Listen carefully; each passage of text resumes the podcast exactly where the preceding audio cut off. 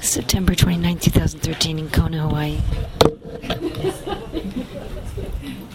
well, that was Krishna knocking over the two trees. That's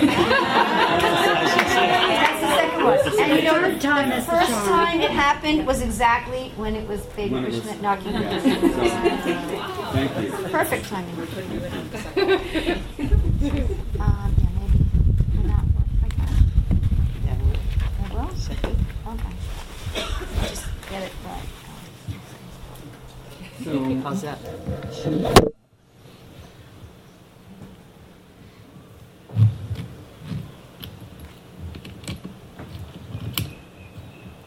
Go ahead, don't mind me. and, and this woman is a beautiful incarnate as well. Uh, I learned that she has three children and 12 grandchildren. And I think that that's quite remarkable, having a grandmother myself. I actually have two grandmothers. I, I know it surprises everybody. Um, she's traveled internationally.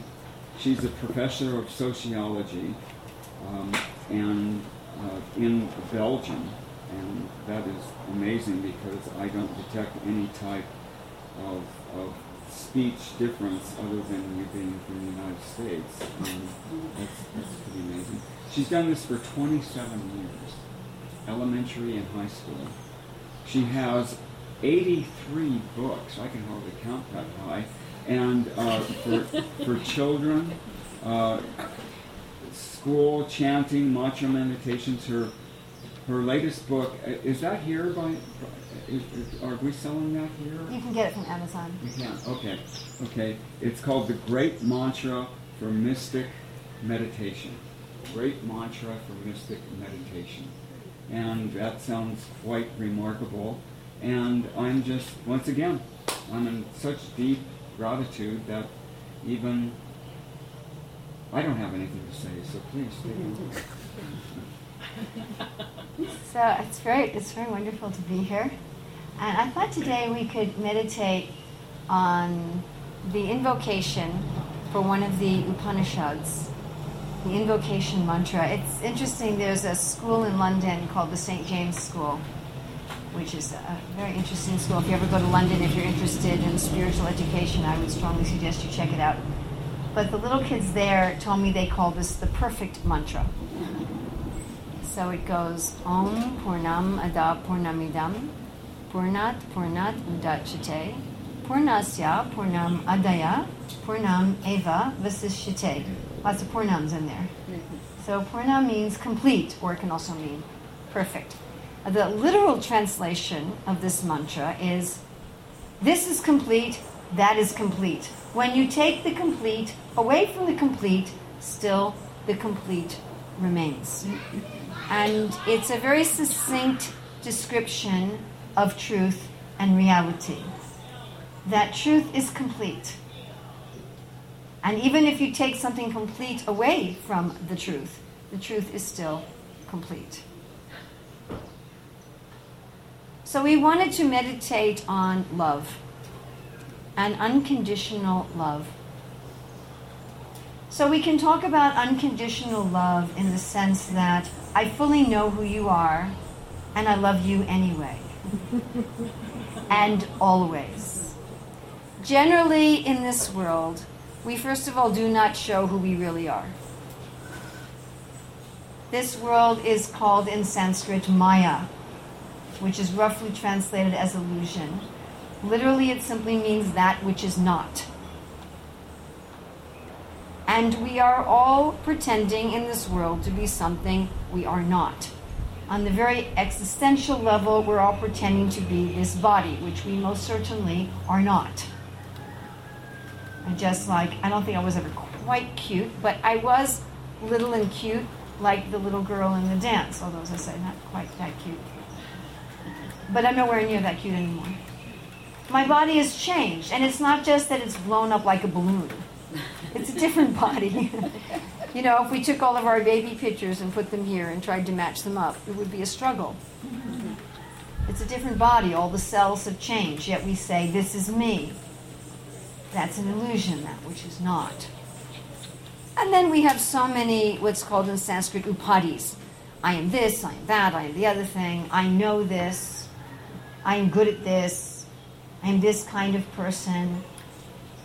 And those are all temporary flickering things. They're really like identities in a drama, just like we saw this dance drama of Krishna and Mother Yasoda. So you take on this identity in the drama, and then you take on another identity, another identity, another. I- so where is the honesty? And I think that most of us, at least me, maybe all of you, I don't know, we have a big difference between our ideal self and the self we work with on a regular basis. You know, I have my ideal Urmila somewhere up there, who's a really nice person, and then I have the Urmila that I live with every day, who's not always such a nice person. You know, who doesn't, I don't always live up to my ideals. I can start off the day saying, okay, I'm going to be really nice and compassionate to everybody, and then an hour later, I'm not nice and compassionate to somebody. So, first we talk about being fully honest, but this is a world of dishonesty, so that's a problem. Most of us, I think I can say, are not even fully honest with ourselves.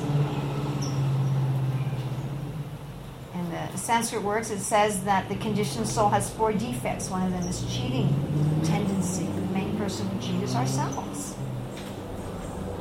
Being honest with oneself is extremely difficult. What to speak of? Is there anybody we go to and say, look, this is really all of who I am? I don't know. Even my very best friends.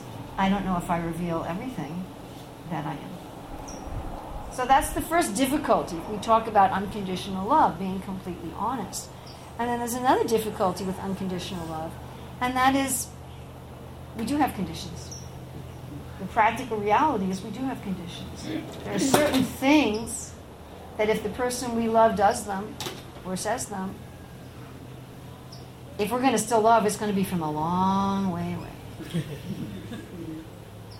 you know, we're, we're not going to say that. We really can't say, honestly, again, talking about honesty, we really can't say honestly, no matter what you do, no matter what you say, I'm still going to stay a few centimeters away from you and love you without change. We know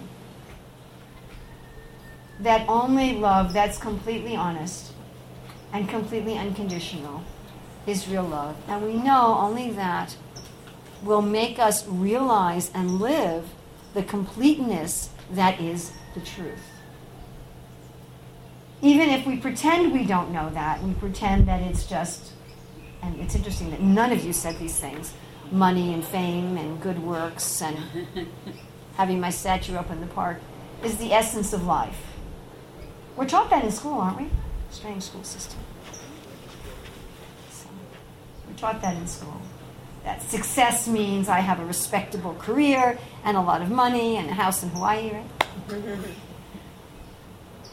but I think at heart, everyone, even the person who just, you know, goes to their job, punches in their time clock, comes home, turns on the football game, grabs a beer, has some sex, and go to bed. Yeah. Yeah. Even the person who lives like that, at heart, knows that the only way to be complete is honest, unconditional love. But how do we get honest, unconditional love? First of all, we don't even want to be completely honest. And second of all, we're not unconditional. What do we do? If that's where our completeness lies, which it does. What will we do? So let's examine what, why why are we less than honest and why are we not unconditional? And it's because we have this illusion of being incomplete. We have this illusion, again, that which is not. We think, I'm incomplete. I need something. And that seems to be the reality. I seem to need air. I mean, how long can I live without air? I seem to need nice temperature. I always ask people, what's the physiological need after air? And people guess water. It's like, no, right, you know, can live for 10 days without water. It's temperature, which is one of the reasons we like it here. I, I tell people when I go to other parts of the world, you know, in Hawaii, you don't need to have AC or heater, you don't need to have insulation in your walls. I say, Suddenly it gets cold. yeah, exactly. so we can think, see that's need. I'm lacking. If I don't have the air and the proper temperature and water and food, I'll die. And, and I, I seem to be lacking so many things. And I seem to be lacking so many things for which I appear to be dependent on something that's external to myself that's outside of my control. And I seem to be dependent on how the people who I want to unconditionally love and who I want to unconditionally love me, I seem to be dependent on how they treat me and how they act for my happiness. And therefore, with this feeling of lack, my mood is there's not enough, and therefore I have to get. My mood becomes my relationship with you. I talk about unconditional love and I work at it and I try to do it, but there's this angst that I have to get from you. Or I'm not going to have something. I'm not going to have enough. I'm not going to be full. I'm not going to be complete. I have to take something from you. I have to take from the world. I have to take breath from the world. I have to take temperature from the world. I have to take water from the world. I have to take caring from you. And then I'm filled with fear. Three things. I might not get it at all. I might not get it at all. I might get it and I don't like it. Right? You go to the internet, find something you like, research for a week, and finally press the button and buy it, and it comes, and you're like,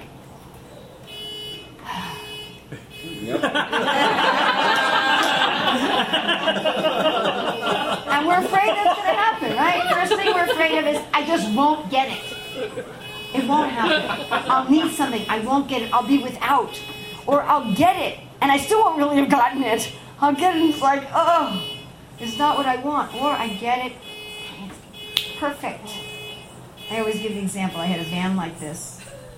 I had a Toyota van. It was a refurbished cargo van. We bought it used. That was great. You could put the seats all the way down flat. There were screens in the windows, so you could camp out in the van. It had enough room for luggage. Great gas mileage. Turned on a dime. Love that van. Perfect vehicle. And one day, my daughter and I were driving. Some guy was late to work, and we didn't stop for the stop sign, and that was the end of the to. So that's our other fear: is the things we get them, they're perfect. They're temporary. When am I going to lose them? Right? You find the perfect pair of shoes, and when they wear out, they don't make them anymore. So we're filled with this fear.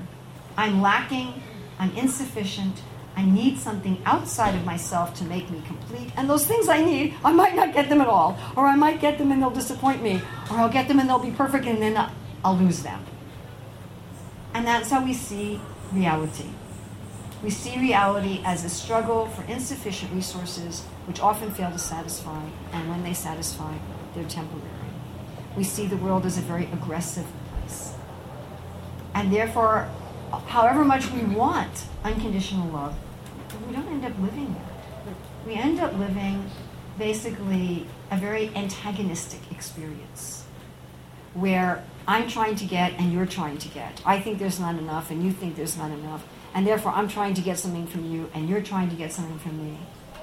And we sort of kind of work out a contract.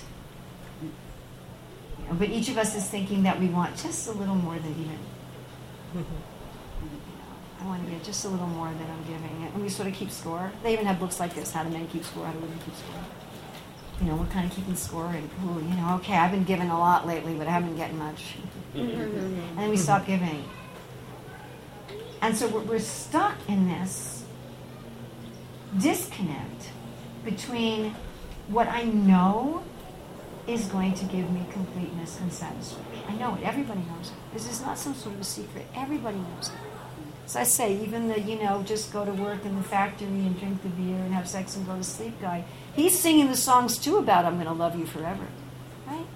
Everybody sings those songs. I'm going to love you till the stars don't shine. And, there's no mountain too high and no river too wide to keep you from getting me. Everybody, we, we know that. But yet, living it seems almost impossible. And we try this and that and this and that adjustment, and okay, I'm going to be totally forgiving and be totally accepting. And then there's something that we just can't seem to accept. We can't seem to forgive. We can't seem to live. And we say, why is there this limit?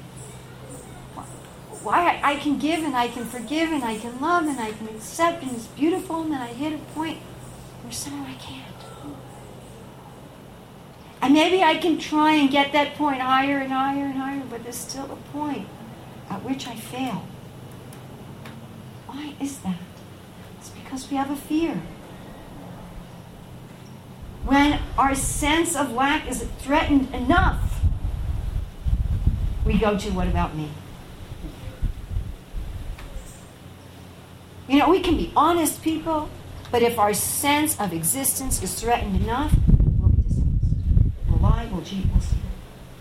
Yes? Anybody here willing to say I'm absolutely, totally honest in all situations? So the only way to really have unconditional love that deeply satisfies us, is a nice verse in Sanskrit from the Bhagavad Gita. It says, Savai pum sam paro dharma, yato bhakti adhokshaje, ahoitu ki apritiyata, yad yatma suprasidati. Atma means the self. Suprasidati means completely satisfied. He said, what is that dharma? What is that activity? What is that nature that completely satisfies us? It's bhakti. Bhakti is total unconditional love. So how do we get there? The only answer is that we have to realize the truth that we're connected with the complete. There just isn't another answer. As long as we feel incomplete, as long as we have this illusion, it's not true.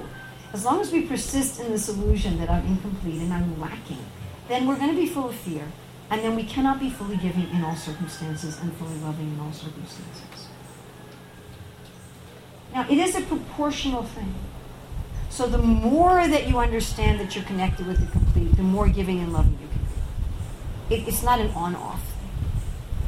If someone feels completely separate and distinct from everyone and completely lacking and sees the world totally in terms of friends and enemies, they can't practically love anybody, even themselves. And if you start moving in that direction of realizing that we're connected then you become more and more forgiving and more and more loving and more and more joyful and more and more peaceful. But what we will not be satisfied unless we're fully connected.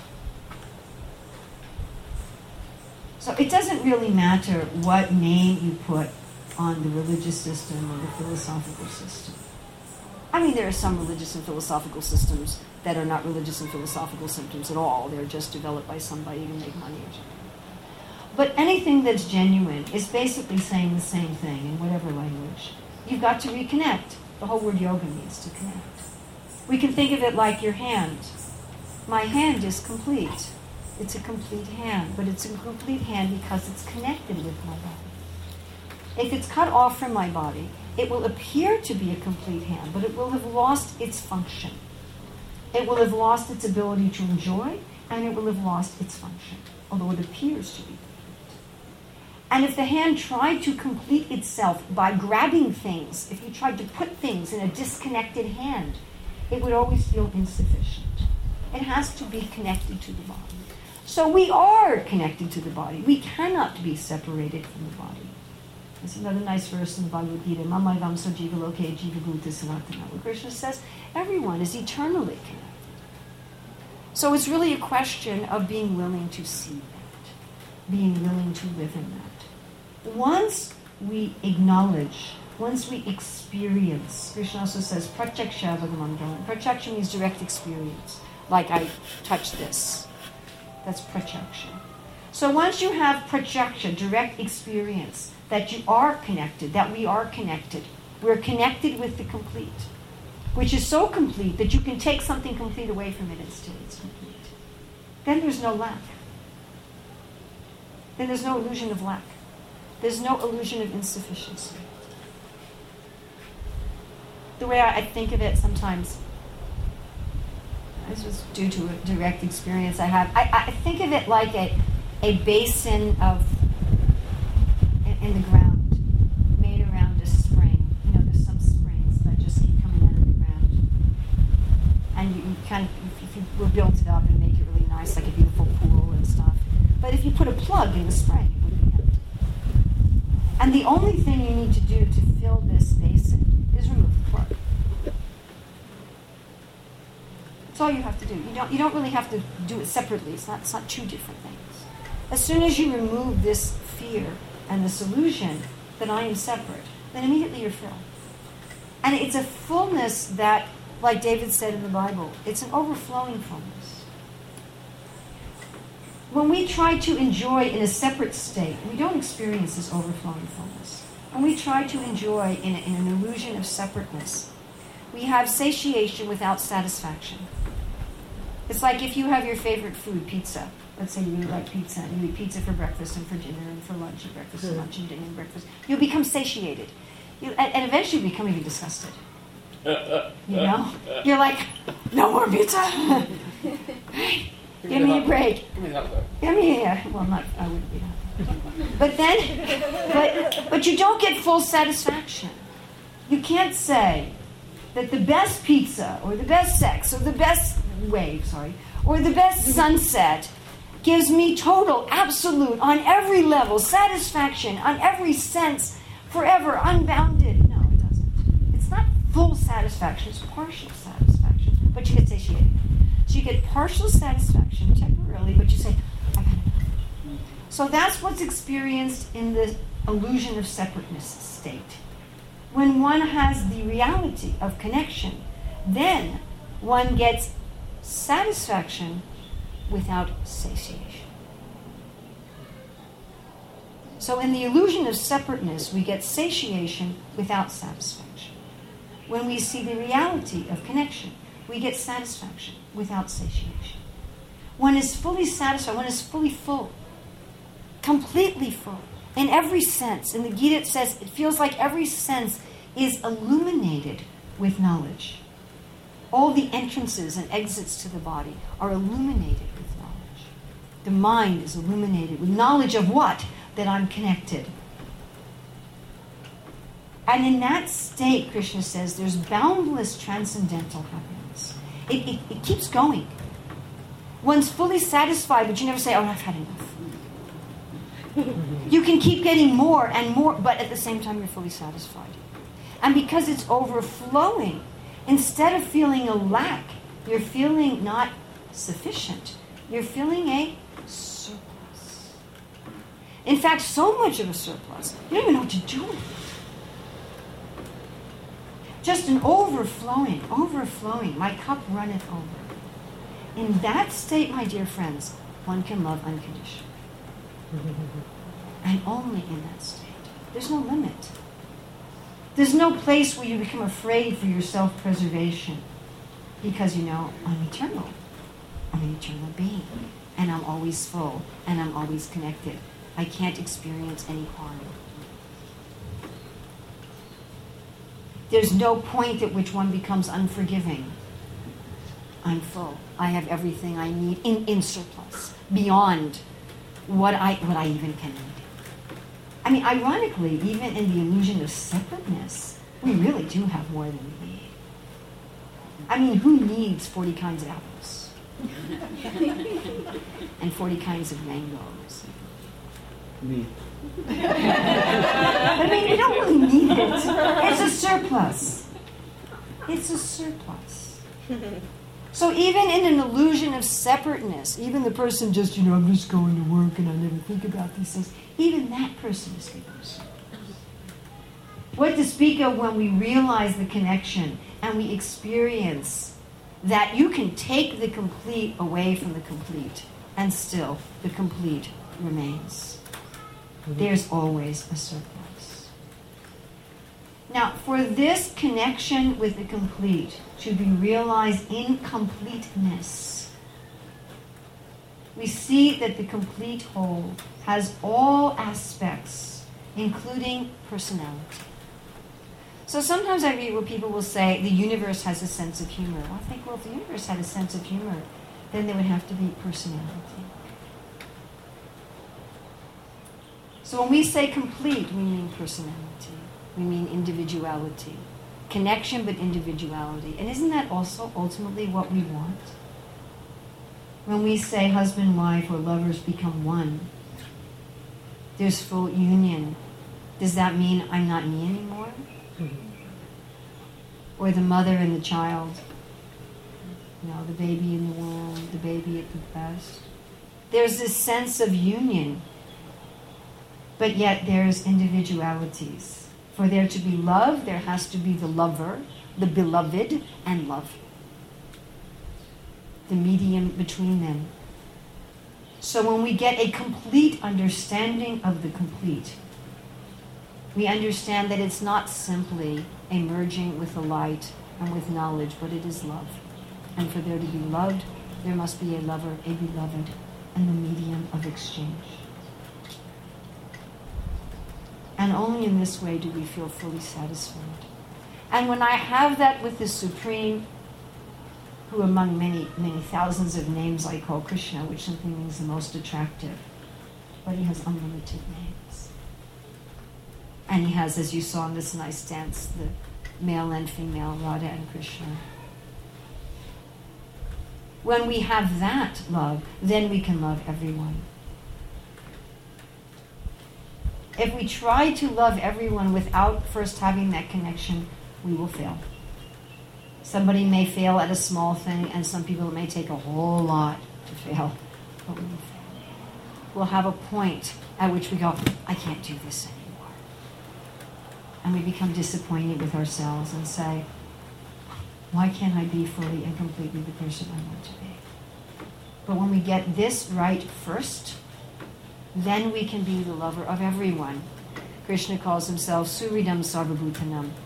Sarva means all, Bhutanam means life. Suhrid, Hrid means heart. Su means very dear to. He says, I, I am, everyone is very dear to me. And he says, those who connect they're also like that. Suhridam Sarvadehinam. They're also the dear. You can love everyone. That doesn't mean you live in the same room with everyone, but you can love everyone. Without any conditions. You don't need to have any conditions because you don't need anything because you're complete. That doesn't mean you deal with everybody exactly the same way. It doesn't mean you're a fool. Doesn't mean you invite a polar bear in for dinner. you sleep with a tiger. Doesn't mean you're a fool. But you have no conditions on your love. And no conditions on forgiveness. And you don't need anybody's behavior, anybody's affirmations, anybody's anything to feel fully satisfied. Which means you're loving simply to love because you want to because it's wonderful and you're doing it out of freedom. So that is the essence of, of. And that is what we're aiming for. It, it's a shame that in most religious and spiritual systems, including the one that I'm a member of, these things degrade over time. It starts out like that. Someone comes and teaches these things, and after a while it becomes about big buildings and fancy costumes and positions and power and titles and being a good person in society, which is nice. We're all for being a good person in society, but that's not what really spirituality is. So we have to keep reminding ourselves what it's really about. You know, just like you have to keep cleaning your room, you have to keep reminding in human society. We have to keep giving out the message. Wait a minute. Spirituality is not about sectarianism. It's not about this is my religion and your religion, and you know we're going to have a football game and see who wins. Or worse than that, a war, you know, mm-hmm. whatever. and it's not about my rituals versus your rituals, or my specifics of dogma versus your specifics of dogma. It's not about having power and position in the name of religion. It's not what it's about. It's about realizing truth. So thank you very much. So what is your program then? Well, after all that, we want to collect some money.